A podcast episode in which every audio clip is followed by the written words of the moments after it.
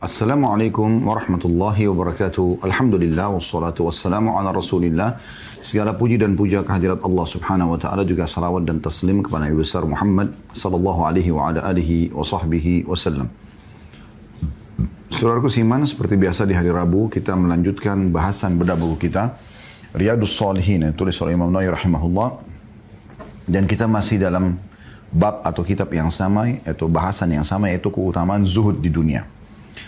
Kembali kami ingatkan, zuhud adalah mendahulukan akhirat dari dunia dan ini harus menjadi pemahaman yang jelas bagi setiap muslim karena ada orang yang uh, berpikir memahami zuhud itu adalah meninggalkan dunia untuk akhirat.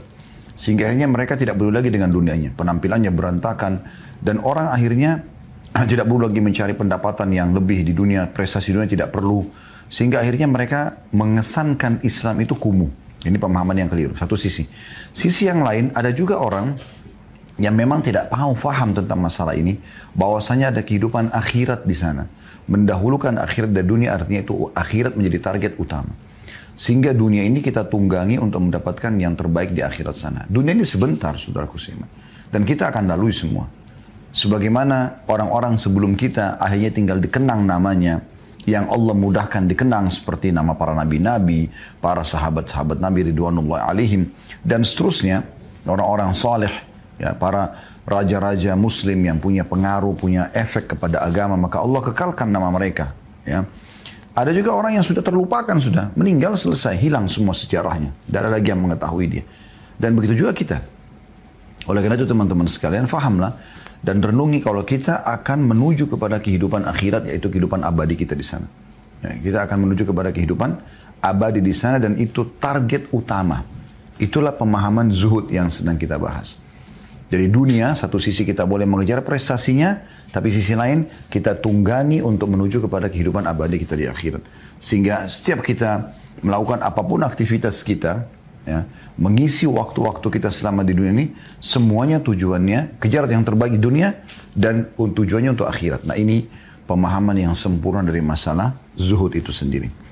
Dan kita akan masuk dengan izin Allah Subhanahu wa taala hadis lanjutan bahasan kita yaitu nomor 479 ya dari awal kita belajar yang berbunyi dari Amr ibn Harith saudara Juwairiyah binti Al-Harith Ummul Mukminin radhiyallahu anhum ajma'in. Beliau berkata, "Ma taraka Rasulullah sallallahu alaihi wasallam 'inda mautihi dinaran wala dirhaman wala 'abdan wala amatan wala syai'an illa baglata illa baglatahul bayda allati kana yarkabuha." wasilahahu wa ardan ja'alaha libni sabirin sadaqah. Ketika Rasulullah SAW meninggal dunia, beliau tidak meninggalkan sedikit pun dari dinar, dirham, budak laki-laki, budak perempuan, atau apa pun kecuali bagal. Bagal ini perkawinan antara kuda sama keledai. Kecuali bagal yang dulu beliau kendarai. Juga senjata beliau, pedang, ya, perisai, dan tanah yang sudah beliau jadikan sedekah atau wakaf untuk Ibnu Sabil. Hadis ini diriwayatkan oleh Imam Bukhari. Hadis ini teman-teman sekalian memberikan pelajaran kepada kita yang bisa kita bedah, yang kita bisa pelajari adalah yang pertama tentang Amr bin Al-Harith radhiyallahu anhu. Ini di sini katakan saudara Juwairiyah binti Al-Harith. Juwairiyah binti Al-Harith adalah istri Nabi sallallahu alaihi wasallam. Salah satu dari istri Nabi sallallahu alaihi wasallam dan Al-Harith nama ayah mereka adalah kepala suku. Ya, setahu saya Bani Mustaliq ya. Dan uh, Nabi SAW satu hari pernah menyerang ke suku ini karena mereka memang niat ingin menyerang kota Madinah. Maka pada saat itu Nabi SAW memenangkan peperangan dan Juwairiyah ya, menjadi bagian daripada harta rampasan perang Nabi SAW dan beliau menikahinya. Gitu kan? Beliau menikahinya dan karena dia menerima masuk Islam karena Nabi SAW tawarkan kalau kau masuk Islam saya akan nikahi kamu. Maka dia pun menerima itu, dia masuk Islam dan akhirnya nikah Nabi SAW. Dan karena uh, kemuliaan pernikahan ini, ya artinya dia menjadi istri Nabi SAW. Kalau kita uh, mungkin bahasakan selain agama Islam, mungkin istri raja ya. Istri raja, istri pemimpin gitu. Maka penghormatan terhadap Juwairiyah, seluruh sahabat membebaskan tawanan dari uh, suku Bani Mustalik atau Bani Mustalik ini, suku Mustalik ya. Dan ini uh, menjadi sebuah sejarah tersendiri dalam peperangan Bani Mustalik. Anda bisa dengarkan di gajian Sirah Nabawi kami tentunya. Nah Amr bin Harith adalah ipar Nabi SAW berarti dari hadith ini kita bisa fahami di, atau riwayat ini sanad ini berarti Amr bin Harith saudaranya Juwairiyah binti Harith yang merupakan istri Nabi SAW berarti adalah ipar Nabi SAW meriwayatkan hadis ya. Dan dari sini berarti pelajaran teman-teman sekalian bagaimana dalam Islam seseorang itu bisa punya efek terutama bagi orang-orang terdekat terlebih dahulu. Ya, Allah musta'an ya. Kami dan mungkin sebagian orang-orang juga punya kekurangan dalam masalah ini ya. Tidak semua kerabat mendapatkan hidayah dan akhirnya ikut dengan uh, agama ini. Masih banyak di antara kerabat-kerabat kami yang belum mengenal. Walaupun Alhamdulillah ada yang mendapatkan hidayah. ya.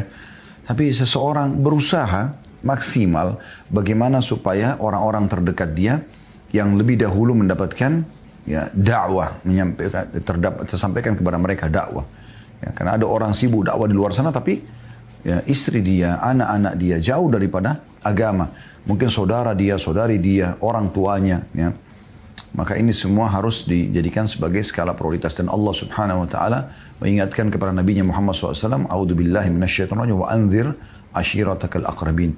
Disuruh mendakwahi kerabat-kerabat terdekatnya dulu, ya. Itu yang kadang-kadang luput dari sebagian orang di antara kita. Baik, kemudian pelajaran yang kedua kita bisa ambil dari hadis ini, saudaraku seiman, yaitu bagaimana Amr bin Harith menceritakan waktu Nabi SAW meninggal, beliau tidak meninggalkan harta, di sini dirincikan harta tersebut. Dinar, ya, dirham. Biasanya kalau dinar itu lebih kepada emas ya. Dinar emas. Dirham itu biasanya perak ya. E, hamba, budak apa namanya budak, budak laki-laki, budak perempuan. Bahkan tidak ada sesuatu yang sejenis jenis, sejenis itu semuanya kecuali seekor uh, apa bagal ya. Yang tadi saya bilang peranakan antara kuda sama uh, keledai berwarna putih yang dulu beliau tunggangi. Serta juga senjata beliau, ya, pedang, perisai, ya, yang semasa hidup Nabi SAW eh, apa namanya eh, beliau gunakan dan itu saya pernah lihat eh, Allahu alam kebenarannya tapi kita bisa kami saksikan itu ada di museum di Istana Topkapı di Turki ya. Diklaim bahwasanya itu adalah pedang Nabi alaihi salatu wassalam dan beberapa pedang sahabat ada yang dipajang di sana. Kemudian juga dan ada tanah yang beliau wakafkan untuk Ibnu Sabil atau orang yang terputus jalan. Siapa saja boleh tinggal di tanah itu yang diwakafkan oleh Nabi alaihi salatu wassalam. Dari hadis ini kita ambil pelajaran bahwasanya baginda Nabi SAW memang sesuai dengan apa yang disampaikan oleh beliau dalam sabda Nabi yang lain gitu. Ya, beliau mengatakan uh, innal anbiya innal ulama warhatul anbiya wa innal anbiya lam yuwarithu dinan wala dirhama. Sesungguhnya para ulama adalah pewarisnya para nabi dan ketahuilah nabi-nabi tidak akan pernah mewariskan dirham dan dinar. Dari mana nabi-nabi tidak mewariskan itu. Ini bukan berarti setiap orang di antara kita tidak usah tinggalkan warisan buat ahli warisnya, bukan. Tapi ini khusus terjadi untuk para nabi-nabi, mereka memang tidak meninggalkan itu. Lalu Nabi SAW mengatakan, wa inna warrathul ilm. Tapi mereka mewariskan ilmu. Ya. Waman akhadhu akhadha bihadzin wafir. Siapa mengambil ilmu yang ditinggalkan Nabi itu, maka dia telah mengambilkan bagian terbesar dalam hidupnya. Hadis ini juga kita bisa pahami, masih di mutiara yang kedua ini ya, bahwasanya ini bukan berarti seorang muslim tidak meninggalkan harta buat ahli warisnya, sebagaimana saya katakan tadi. Ya. Tapi memang terjadi pada Nabi. Kita hubungkan ini dengan hadis yang lain, ya. Pada saat Sa'ad bin Abi Waqqas radhiyallahu sakit keras ya di Mekah, dan beliau kira dirinya akan wafat walaupun setelah itu beliau sembuh dan akhirnya hidup sekian tahun sampai sempat memimpin pasukan di masa khilafahnya Umar bin Khattab radhiyallahu untuk menembus wilayah Persia. Ya artinya sekian uh, puluh tahun ya, bisa kita bahasakan begitu setelah sakit parahnya di Mekah. Tapi waktu dia sakit parah dia khawatir meninggal dia mengatakan ya Rasulullah saya hanya punya satu anak perempuan. Saya ingin wakafin semua harta saya karena saya kaya ini. Kata Nabi SAW, jangan. Kalau ya setengahnya juga jangan. Lalu dia mengatakan kalau sepertiganya ya Rasulullah kata Nabi SAW, As-thuluthu was-thuluthu kathir. Sepertiga masih masuk akal tapi itu pun masih banyak. Tapi beliau mengatakan, ya setelah itu engkau meninggalkan keturunanmu dalam keadaan kaya lebih baik daripada engkau tinggalkan mereka mengemis kepada manusia. Ya, berarti memang ada perintah untuk punya warisan juga. Ya, selain daripada amal-amal soleh kita yang kita kerjakan. Dan itu bagian daripada anjuran Nabi alaihi salatu wassalam agar keturunan kita tidak terbengkalai. Hadis selanjutnya nomor 480 berbunyi dari Khabbab bin Arad radhiyallahu anhu beliau berkata hajarna ma'a Rasulillah sallallahu alaihi wasallam naltamisu wajha Allah taala wa waqa ajruna 'ala Allah فمنا من مات ولم يأكل من أجره شيئا منهم مصعب بن أمير رضي الله عنه قتل يوم أحد وترك نمرة فكنا إذا غطينا بها رأسه بدت رجلاه وإذا غطينا بها رجليه بدا رأسه. فأمرنا رسول الله صلى الله عليه وسلم أن نغطي رأسه ونجعل على رجليه شيئا من الإذخير. ومنا من أين ومن ومنا من أينعت له ثمرته فهو يهدي يهدبها. Artinya hadis ini riwayat Bukhari Muslim, kami berhijrah bersama Rasulullah sallallahu alaihi wasallam demi mencari wajah Allah taala ikhlas. Maka pahala itu diberikan oleh Allah. Di antara kami ada yang meninggal dan belum pernah memakan sedikit pun dari pahalanya. Di antara mereka adalah Mus'ab bin Umair radhiyallahu anhu.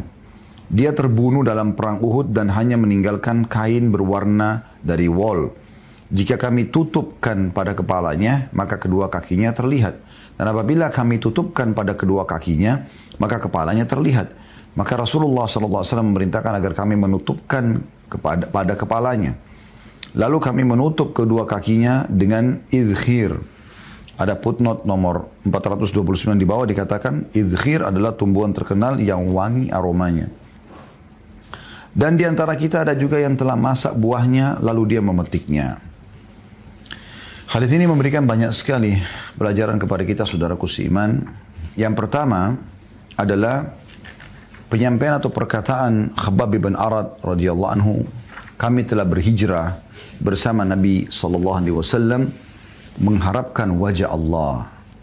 Nah, kalau Anda temukan potongan kata-kata seperti ini, mengharapkan wajah Allah yang dimaksud adalah keikhlasan. Ya. Sesuai dengan hadis Nabi SAW pernah ada seorang sahabat dan hadis ini hadis yang sahih berkata ya Rasulullah bagaimana pendapat anda tentang orang yang mau berjihad ya dan sekaligus mencari reputasi bagaimana dia supaya dikenal gitu ya. Dibilang dia itu pejuang kesatria perkasa ya atau apalah istilah-istilah seperti ini. Kata Nabi dia dapat apa? kata orang itu. Kata Nabi SAW tidak dapat apa-apa. Dari balasan pahala nggak ada. Orang itu ulangi sampai tiga kali. Dia berperang tapi ya Rasulullah jihad karena Allah. Hanya ikut diikutin niat itu. Supaya dia juga dikenal, dikenang. Dicatat sebagai seorang pahlawan. Kata Nabi SAW tidak sama sekali. Lalu beliau mengatakan, ini saksi bahasan kita. Inna Allah la yakbalu amalan illa ma kana khalisan wabtugiya bihi wajhu. Sesungguhnya Allah tidak akan menerima amal kecuali yang ikhlas karenanya dan mengharapkan wajahnya. Ya. Di istilah ini digunakan untuk menggambarkan keikhlasan. Dan memang ini teman-teman sekalian adalah asas semua amal. Kata Nabi SAW dalam hadis yang lain, kalau Allah Subhanahu Wa Taala mengatakan aku adalah sebaik-baik sekutu, sebaik-baik sekutu, partner. Siapa yang menyekutukan aku dengan sesuatu, maka aku akan berikan kepada seluruh sekutuku itu. Allah itu maha as-samad. Bergantung padanya segala satunya. Tidak butuh sama siapa pun. Walam yakul lahu kufuan ahad. Allah nggak butuh. Jangan dipartnerkan Allah dengan yang lainnya. Lalu kata Nabi SAW, akhlisu amalakum. Oleh karena itu ikhlaskan amal kalian. Wala takulu. Dan jangan pernah kalian katakan. Hada lillahi wa hada lirrahim. Bal huwa lirrahim. Maksudnya, jangan kalian mengatakan, ini untuk Allah dan sekaligus untuk kekerabatan saya. Kata Nabi SAW, maka itu akan pergi ke kekerabatan kalian saja. Jadi kalau orang silaturahim keluarga misalnya, lalu dia mengatakan ini karena Allah dan juga karena kalian, maka itu hanya datang untuk mereka. Betul-betul kalau untuk Allah nggak usah disebutin, nggak usah libatkan Allah dengan yang lainnya. Lalu kata Nabi SAW, wala takulu hadha lirrahim wali ujuhikum. Ini untuk eh, hadha lillahi wa li ujuhikum wali ujuhikum ya ini untuk Allah dan juga untuk untuk kalian ya. Karena kasihan lihat kalian ya. Memperbaiki keadaan kalian kata Nabi SAW fa innahu diujuhikum karena itu akan kembali kepada perasaan itu saja gitu ya. Jadi nggak bisa. Allah tidak akan terima kecuali yang ikhlas. Nah ini kalimat ini penting. Jadi jangan pernah partnerkan Allah dengan makhluknya. Semoga Allah ikhlaskan seluruh amal kita dan menerima seluruh amal yang sudah kita kerjakan, yang sedang kita kerjakan, yang akan kita kerjakan sampai menjelang ajal datang nanti dengan pahala yang sempurna. Allahumma amin. Pelajaran yang kedua, teman-teman sekalian dari hadis ini adalah potongan perkataan beliau, "Faminna man mata walam ya'kul min ajrihi syai'a minhum Mus'ab bin Umairin radhiyallahu anhu." Di antara kami ada yang mati tapi belum belum menikmati pahalanya sedikit pun, ya. Di dunia maksudnya. Di antaranya Mus'ab bin Umair radhiyallahu anhu, qutila yauma Uhudin wa taraka namirah.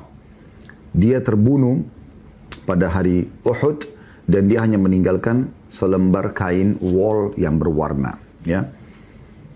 Dan kain itu fakunna idza ghattayna biha ra'sahu badat rijlah. Kalau kami tutup pada saat dia wafat, ya Kepalanya maka kakinya kelihatan karena pendeknya baju itu. Wa idza ghattayna biha rijlaihi bada ra'suhu. Dan kalau kami tutup kakinya kepalanya kelihatan. Fa amara Rasulullah SAW an nughatti ra'sahu wa naj'al ala rijlaihi syai'an min al-izkhir. Ya. Maka kami diperintahkan Nabi SAW untuk tutup kepalanya dia dan kami menutup bagian kakinya dengan bagian pohon yang mengeluarkan bau wangi atau izkhir.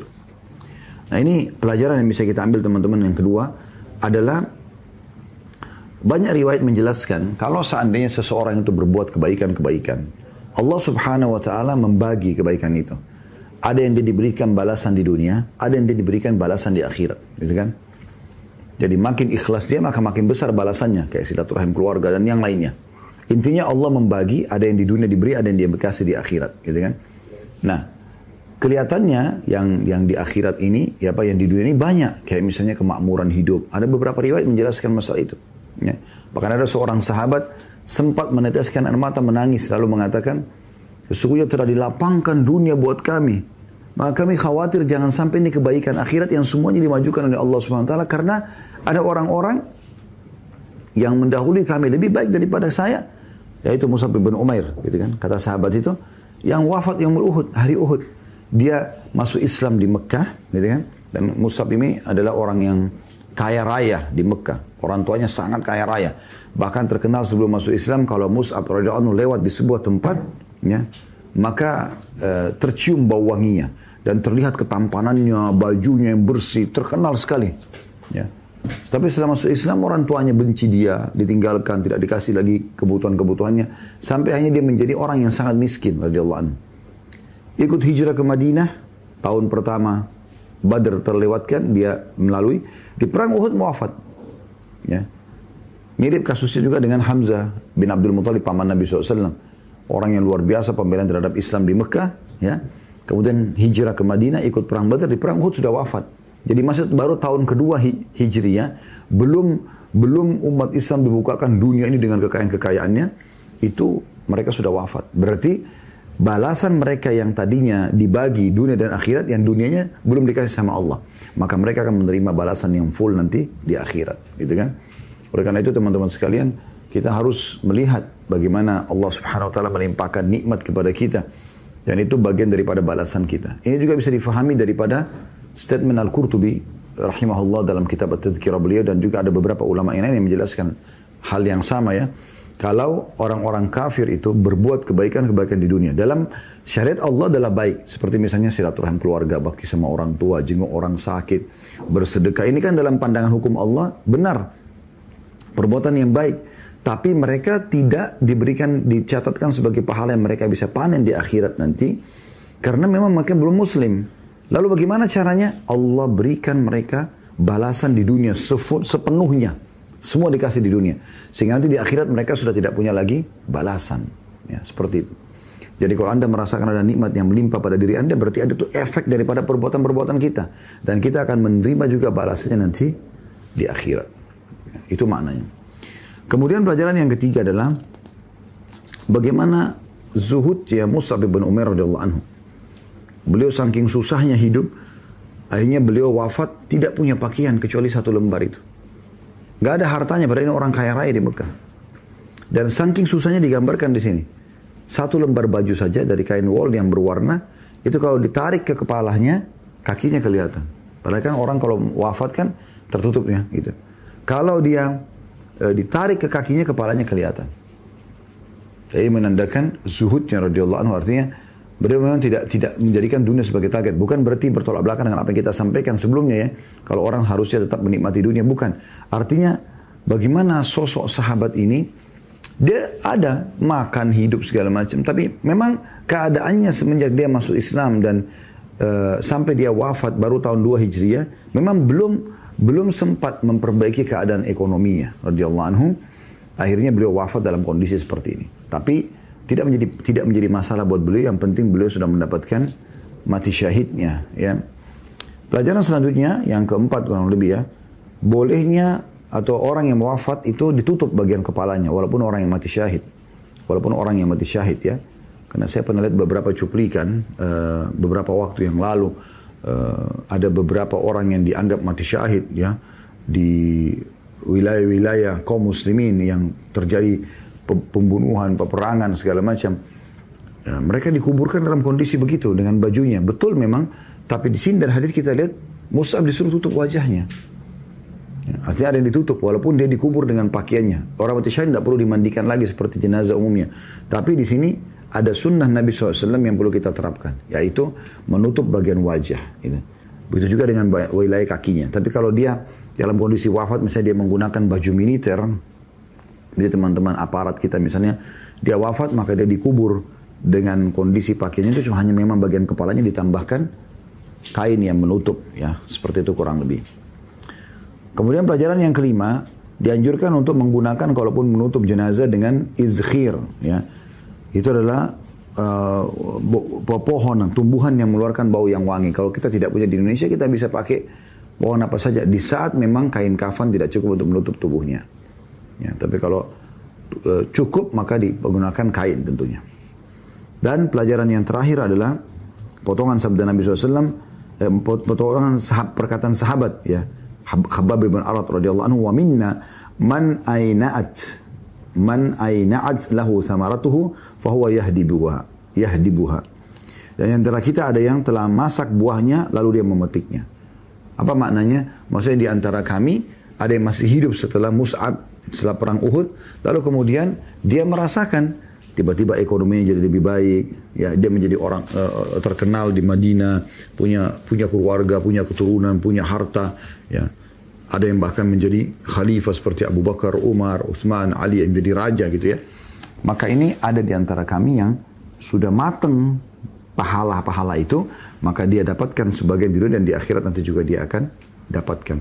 Ini makna daripada hadisnya. Dari hadis ini juga teman-teman sekalian, kita ambil potongan yang terakhir ya, yang bisa diambil pelajaran dari sini. Bagaimana seseorang muslim itu ya, mengimbangi antara dunia dan akhiratnya dalam arti kata, dia tetap ya mengejar dunianya. Karena di sini perkataan Habab bin Arad ada di antara kami yang menikmati ya sudah matang dan dia menikmati hasil daripada amal-amal solehnya itu Allah berikan balasan di dunia dan juga dia tidak boleh merasa cukup dengan apa yang sudah dia kerjakan itu. Karena sahabat-sahabat Nabi yang awal masuk Islam di Mekah, mereka hijrah, mereka berperang bersama Nabi SAW.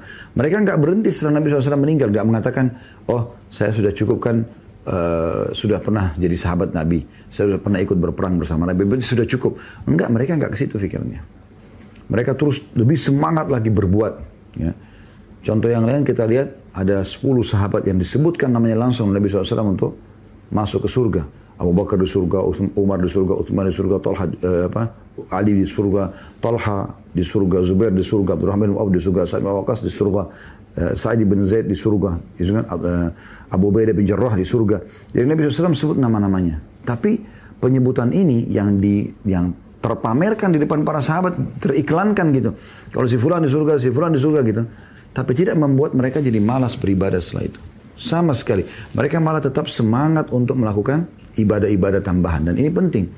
Jangan pernah kita berbangga dengan amal yang sudah pernah kita kerjakan. Itu sudah dicatat di buku amal di waktu itu. Ya.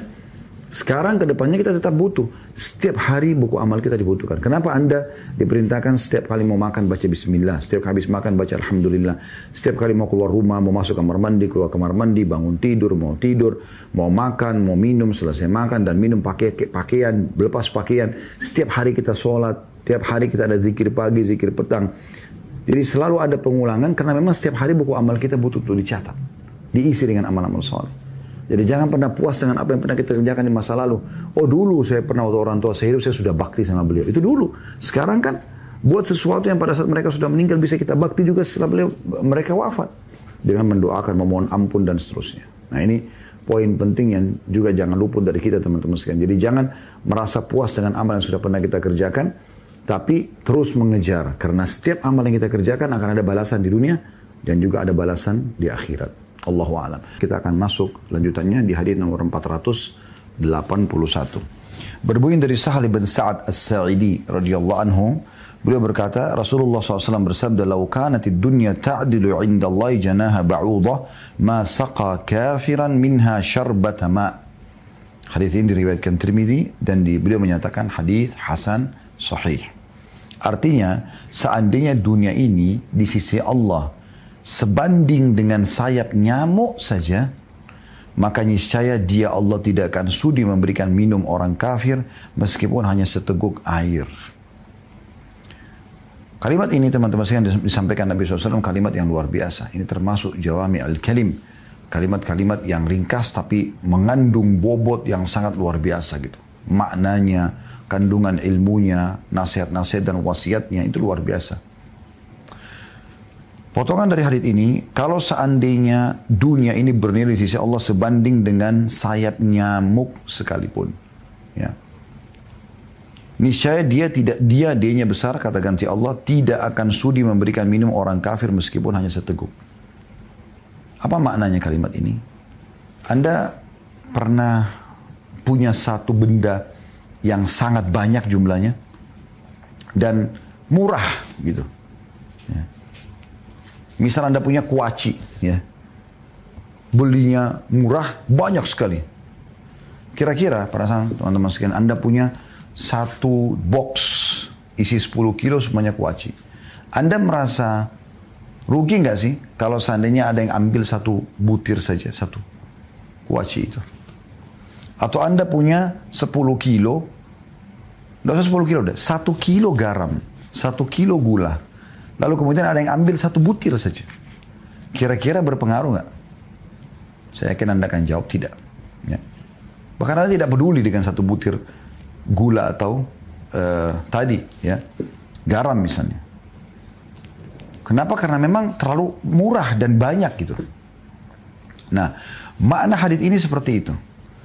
Kalau seandainya dunia ini bernilai ya sebanding dengan sayap nyamuk saja.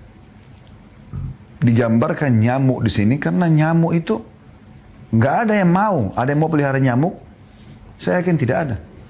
Orang selalu tangkapnya nyamuk hanya mengganggu, menggigit dan kalau datang mungkin kita berusaha membunuhnya dengan menepuk atau menyemprotnya misalnya. Ya. Di sini kita lihat teman-teman sekalian, nyamuk dikarikan perumpamaan bukan hewan yang lain karena memang nyamuk umumnya orang tidak suka. Tidak ada orang pelihara nyamuk. Berusaha diusir, berusaha dibunuh gitu kan. Dikasih gambaran kalau seandainya dunia ini seluruhnya dengan semua fasilitasnya, hutannya, lautnya, sungainya, semua kekayaan-kekayaan yang di dalamnya, gitu kan. Tambang-tambangnya, hewan-hewannya, penghuninya semua. Semua tumbuh-tumbuhannya, itu kalau semua senilai di sisi Allah dengan sebelah sayap nyamuk saja, nyamuk yang tidak orang tidak suka, maka mungkin Allah tidak akan memberikan minum satu pun, seteguk pun orang kafir. Karena orang kafir kufur kepada Allah sama dengan di perusahaan Anda pembangkang, penjahat. Nggak mungkin Anda mau kasih walaupun seteguk air kan gitu.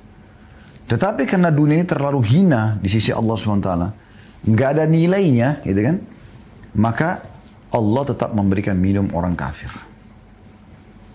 Ini pelajaran yang kita ambil teman-teman sekalian dari makna hadis ini adalah bagaimana hinanya dunia ini. Hinanya dunia ini. Dunia ini sebentar, kita akan lalui. Saya ingatkan diri saya kembali dan Anda sekalian, semua ini teman-teman prestasi dunia yang kita kejar dari titel akademik, dari uh, jabatan di kantor, ya, pengharuman nama, semua produk bermerek, mobil, pakaian, dompet, tas, sepatu. Rumah yang mewah di komplek perumahan yang terkenal misalnya. Atau di sebuah lokasi yang mahal. Semua itu teman-teman dunia. Nggak ada satupun yang akan Anda bawa nanti. Bahkan kalau Anda sudah jadi jenazah, dipakein baju Anda yang penuh dengan bintang-bintang dan uh, pangkat-pangkat, tidak akan berguna. Tidak ada yang lihat. Di masa hidup Anda, orang cuma mengatakan, oh iya, bagus ya. Oh hebat ya. ya wali kota, bupati, gubernur, uh, menteri, presiden, raja. Oh hebat. Tapi setelah dia mati, nggak ada nilainya urusan dunianya itu pada dia setelah dia mati. Jubahnya yang mewah. Kalau dia sudah jadi jenazah lalu ditaruh di mobil Ferrarinya. Ada ada nilainya? Sudah nggak ada nilainya. Berarti menandakan memang itu cuma dunia sebentar. Anda boleh nikmatin itu karena bagian daripada agama kita sudah saya jelaskan di awal bab zuhud ini. Sabda Nabi SAW, Inna Allah yuhibbun yara athara ni'ami ala abdi. Allah suka melihat bekas nikmatnya pada hambanya. Tetapi kita harus faham ini semua kita akan tinggalkan. Ya. Makanya kata Sa'id bin Musayyib rahimahullah, saya bertemu dengan satu generasi, maksudnya sahabat Nabi, yang mereka sama sekali tidak pernah merasa sedih pada saat tertinggal dari salah satu dari urusan dunia ini. Mereka nggak penting. Justru lebih berat bagi mereka pada saat mereka ketinggalan satu kali sholat berjamaah. Luput dari zikir yang harus dia baca. Ya. Al-Quran yang harus dia baca. Itu sudah merupakan beban yang paling berat bagi mereka. Dibandingkan mereka nggak bisa makan, mereka nggak bisa minum, orang benci dia, dia tidak dapat pekerjaan, itu tidak penting.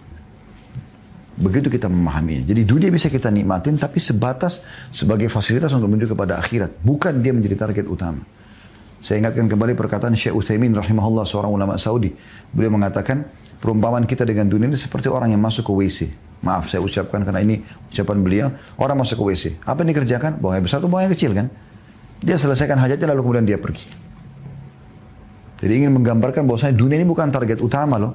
Jangan saling gontok-gontokan, bunuh-membunuh gara-gara harta ya, tidak masuk akal, menjatuhkan. Dan semua terjadi nih. Orang menghibah, orang memfitnah, orang memukul, orang membunuh, ya, orang menipu. Semua itu karena masalah kejar dunia yang sebenarnya akan ditinggalkan juga.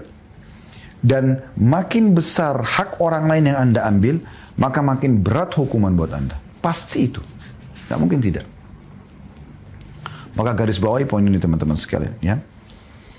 Dan di sini pelajaran yang lain yang kita bisa ambil dari hadis adalah bagaimana hinanya orang kafir. Ya sampai diberikan dijadikan sebagai perumpamaan kalau bukan karena dunia ini nggak punya nilai bahkan dengan selembar ya sayap nyamuk saja nggak tidak senilai masih lebih mahal sehelai ya sayap nyamuk di sisi Allah daripada dunia ini maka orang kafir tidak akan dikasih minum. Kalau seperti itu gambarnya bagaimana di akhirat nanti ini semua membenarkan dalil-dalil tentang bagaimana siksaan Allah subhanahu wa ta'ala kepada mereka nanti di neraka yang kekal abadi ya maka ini harus betul-betul difahami baik-baik. Makanya Allah mengatakan wala tamutunna illa wa antum muslimun. Jangan pernah kalian meninggal kecuali dalam keadaan Islam. Itu poinnya. Itu keselamatannya. Juga pelajaran lain di sini adalah yang ketiga, luasnya rahmat Allah Subhanahu wa taala. Allah masih memberikan minum, makan, nafas orang-orang bahkan yang menghina Allah Azza wa Orang Yahudi mengatakan yadullahi maglula. Tangannya Allah itu ya tertutup. Mereka menggambarkan Allah itu pelit, ya. Orang-orang Nasrani mengatakan Allah punya anak, pada Allah mengatakan lam yalid walam yulad. Mereka menyakiti Allah, kata Nabi SAW, tidak ada yang lebih sabar daripada Allah. Mereka mengatakan Allah punya anak, padahal Allah tidak punya anak. Dan Allah masih memberikan kepada mereka rezeki. Setelah mengucapkan itu. Ya. Karena Allah SWT mustahil bergantung pada makhluknya. Ini termasuk pelajaran yang kita ambil. Hadis selanjutnya nomor 482 berbunyi dari Abu Hurairah radhiyallahu anhu beliau berkata saya mendengar Rasulullah SAW bersabda ala inna dunya mal'una mal'unun ma fiha illa dzikrullah ta'ala wa ma walahu wa aliman wa muta'alliman ketahuilah sungguhnya dunia ini dilaknat dan dilaknat pula apa yang ada di dalamnya kecuali zikir kepada Allah Ta'ala dan segala yang mendekatkan kepadanya. Orang alim dan orang yang menuntut ilmu. Hadis ini diriwayatkan Trimidi dan beliau mengatakan hadisnya Hasan. Hadis ini memberikan pelajaran kepada kita yang pertama tentang kondisi dunia sekali lagi. Karena bicara zuhud dalam bab kita ini berarti mendahulukan akhirat dari dunia, gitu kan? Di sini dikatakan ketahuilah kata Nabi SAW, sadarilah, pelajarilah, dunia ini dilaknat. Ada footnote nomor 430 di bawah, yakni dibenci dan tak berharga. Itu makna dilaknat di sini. Dibenci. Hanya memang tempat untuk sementara, tempat terhina, tempat untuk lewat saja. Oh, beruntunglah orang yang maksimalkan waktu di dunia dengan beribadah kepada Allah sehingga dia sesuai dengan apa yang Allah inginkan karena Allah ciptakan kita di muka bumi ini dalam surah Az-Zariyat surah nomor 51 ayat 56 A'udzu billahi minasyaitonir rajim wa ma khalaqtul jinna wal insa illa liya'budun Aku enggak cipta, ciptakan jin dan manusia termasuk ada di muka bumi ini kecuali untuk menyembah kepada aku. Itu itu aja kebaikan. Yang lain tidak ada lagi. Sisanya terhina. Foya-foya, diskotik, bar, segala macam ini nggak ada gunanya sama sekali. Dan dilaknat pula apa yang ada di dalamnya. Artinya tidak ada nilainya, ya, nggak bernilai. Saya subhanallah kemarin bawa jemaah kami tur muslim ke Turki. Kita datang, padahal itu istana peninggalan sultan-sultan muslim ya. Uh, begitu kami masuk ke istana top couple, masuk ke dulu dapurnya istana, peninggalan periuk mereka, sendok mereka, alat-alat masaknya segala macam. Satu sisi, sisi yang lain kita masuk ada uh, pengadilan mereka di situ. Sisi lain kita masuk lagi ada tempat peninggalan bersejarah, ya uh, apa namanya yang ditinggalkan oleh raja-raja di situ seperti baju perang mereka, pedang mereka, segala macam banyak sekali jenis-jenis macam-macam di situ. Juga segala macam hal lah. Sampai kami keliling ke dalam-dalam istananya, kamar tidurnya, ruang meetingnya, segala macam. Indah iya. Tapi subhanallah mana penghuninya ini? Mana yang bangun ini? Udah nggak ada. Orang cuma kenang. Padahal itu orang-orang muslim gitu kan. Yang insya Allah mudah-mudahan itu e, mereka sudah menikmati dunia mereka dan mereka mudah-mudahan menunggangi dunia itu untuk akhirat. Tapi seperti itu. Ternyata cuma itu raja-raja. Bagaimana dengan masyarakat biasa? Jadi betul-betul memang terhina. Jadi kayak maksudnya dunia ini bukan hal yang harus jadi target utama. Ya, itu yang dimaksudkan di sini. Lalu kata Nabi SAW, kecuali zikir kepada Allah Ta'ala. Ya. Jadi pelajaran pertama tentang tidak bernilai dunia dan apa pun yang ada di dalamnya. Ya. Yang kedua adalah yang bernilai hanya dalamnya ibadah kepada Allah. Di antaranya zikir kepada Allah Ta'ala. Berzikir, majelis ilmu seperti ini. ya Saling mengingatkan, menyebut Allah berzikir dengan jari-jari kita misalnya. ya Bersyukur kepada Allah. Itu semua punya makna lebih mahal daripada dunia ini Ya. Dan juga ya, orang alim dan orang yang menuntut ilmu. Ya. Jadi semua terlaknat tidak ada nilainya kecuali zikrullah. Masuk dalamnya semuanya zikrullah bukan cuma penyebutan penyebutan nama-nama Allah tapi sholat. Semua ibadah itu namanya dikenal dengan zikrullah secara umum maknanya mengingat Allah ya. Kemudian orang yang alim yang belajar agama dan juga orang yang belajar agama. Dari hadis ini juga kita ambil pelajaran tentang keutamaan zikir. Dan perlu ada ketahui ada sebuah statement sahabat. Sehingga saya mau ada Jabal radhiyallahu mengatakan ini ya. Beliau mengatakan tidak ada sesuatu yang paling berharga yang bisa menyelamatkan seorang dari siksa kubur dibandingkan zikrullah. Dan satu-satunya ibadah yang akan terus tetap berjalan walaupun kita sudah di surga adalah zikrullah. Yang lain sudah tidak ada sholat, puasa, jihad, tidak ada lagi ya di surga. Tapi zikrullah itu terus berjalan. Dan sifat para malaikat, mereka zikir kepada Allah Subhanahu wa taala. Layaf turun, mereka tidak pernah bosan. Memang Allah Azza wa Jal di, diingat ya, oleh seluruh makhluknya secara abadi. Di dunia dan di akhirat kita. Ya. Kemudian pelajaran yang lain juga tentang kedudukan seorang alim. Ya.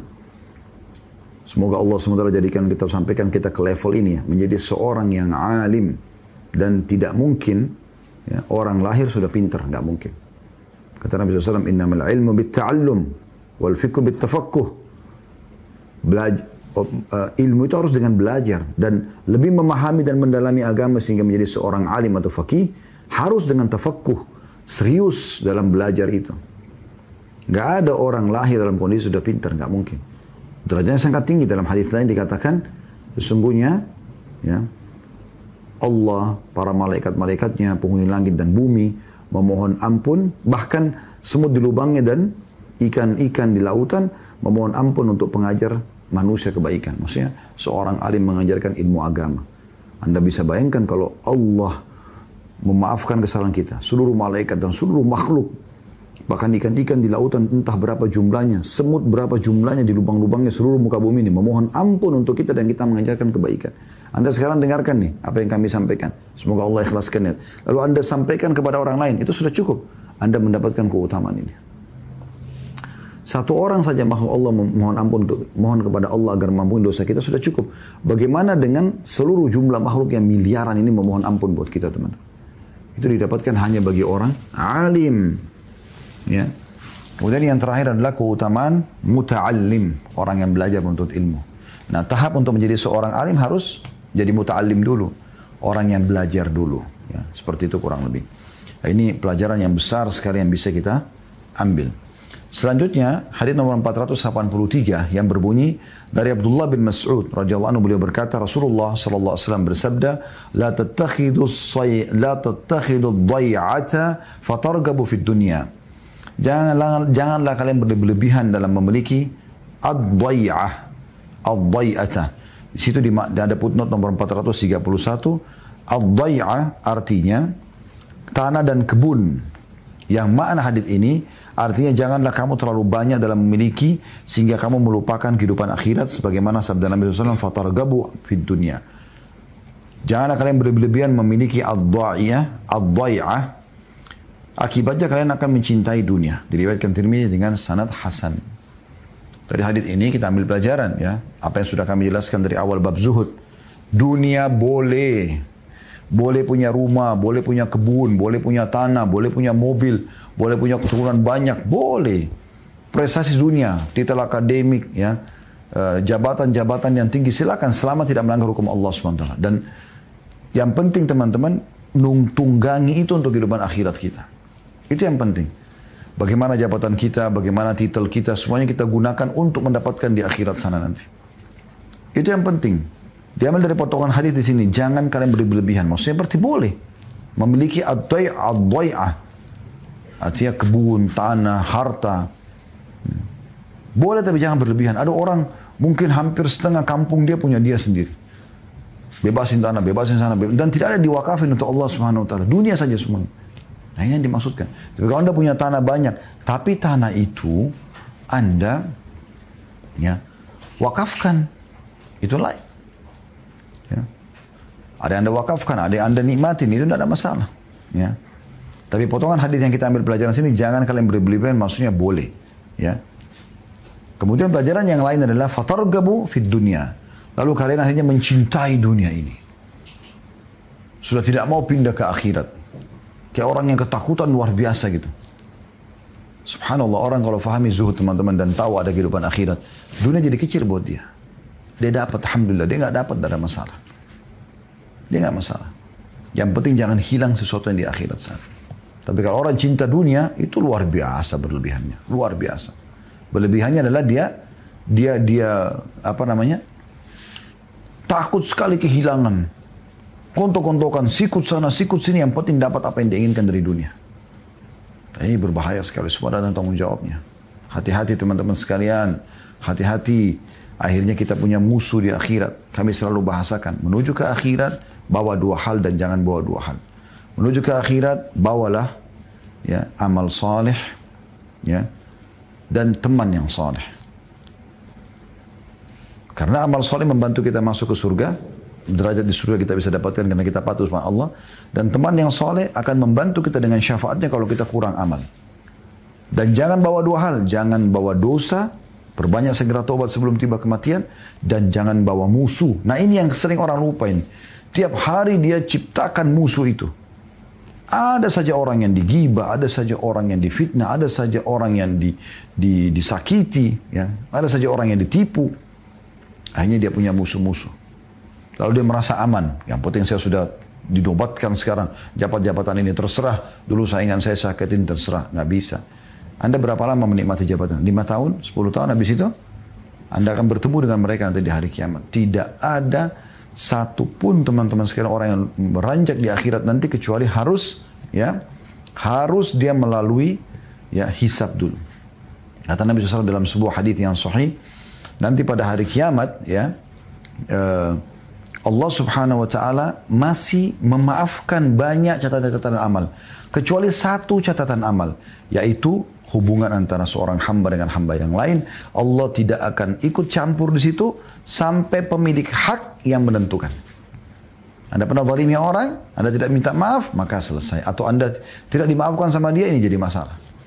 Anda harus selesaikan di akhirat dan ingat di sana nanti Ya, kata Nabi SAW, siapa yang punya permasalahan dengan saudaranya di dunia selesaikan. Karena di sana nanti nggak berlaku lagi dirham dan dinar, nggak berlaku lagi dolar, rupiah, euro, nggak ada lagi. Harus dibayar dengan amal soleh anda. Ini rugi karena kita nggak bisa lagi kalau puasa kita diambil atau sholat kita diambil, kita rugi kita nggak bisa lagi nanti ya mengerjakan karena di sana bukan saja bekerja. Hari ini kita amal tanpa hisab, tapi besok ya hisab tanpa amal. Ini garis bawahi baik-baik teman-teman sekalian supaya tidak ada kesalahan dalam pemahaman seperti ini. Kita tutup dengan hadis yang terakhir kita bahas pada siang ini yaitu hadis nomor 484 yang bunyi dari Abdullah bin Amr bin As radhiyallahu anhuma Abdullah sahabat Amr bin As sahabat beliau berkata marra alaina Rasulullah sallallahu alaihi wasallam wa nahnu nu'aliju khussan lana faqal ma hadha faqulna qad وهى فنحن نصلحه فقلنا قد وهى فنحن نصلحه فقال ما أرى الأمر إلا أعجل من ذلك Hadis ini riwayat Tirmidzi, Abu Dawud dengan sanad yang sahih dan juga disebutkan ya, oleh Bukhari dan Muslim. Rasulullah SAW kata Abdullah bin Amr bin As radhiyallahu anhu pernah melewati kami sedang kami memperbaiki rumah dari kayu dan bambu. Ya.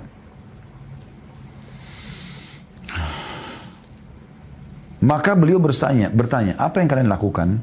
Kami menjawab, ia sudah hampir roboh dan lalu kami perbaiki. Maka beliau bersabda, aku tidak melihat perkaranya melainkan lebih cepat daripada ini. Apa makna kalimat ini teman-teman sekalian? Kita ambil dari hadis pelajaran dari hadis. Abdullah bin Amr menggambarkan ya eh, bagaimana beliau memperbaiki rumahnya. Dan ini dibolehkan dalam Islam, renovasi rumah, perbaiki rumah, apalagi memang dibutuhkan ya. Ya, uh, bukan mubazir gitu ya, bukan berlebihan, maka boleh saja.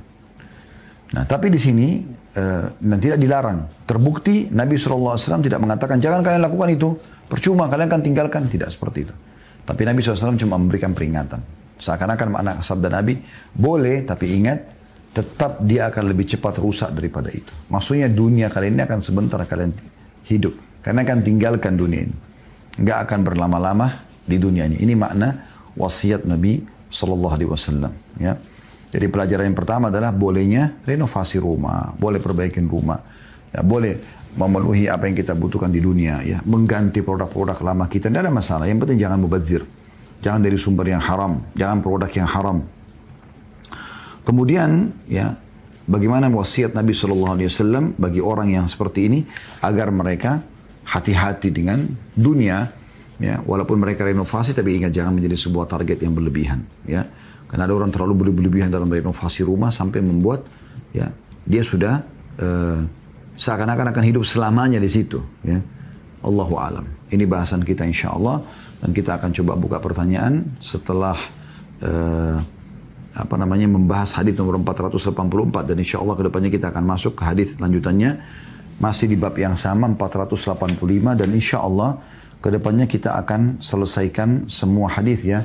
Kurang lebih nanti ada dari 485 sampai 495. Bila Allah mudahkan kita akan selesaikan satu pertemuan insya Allah.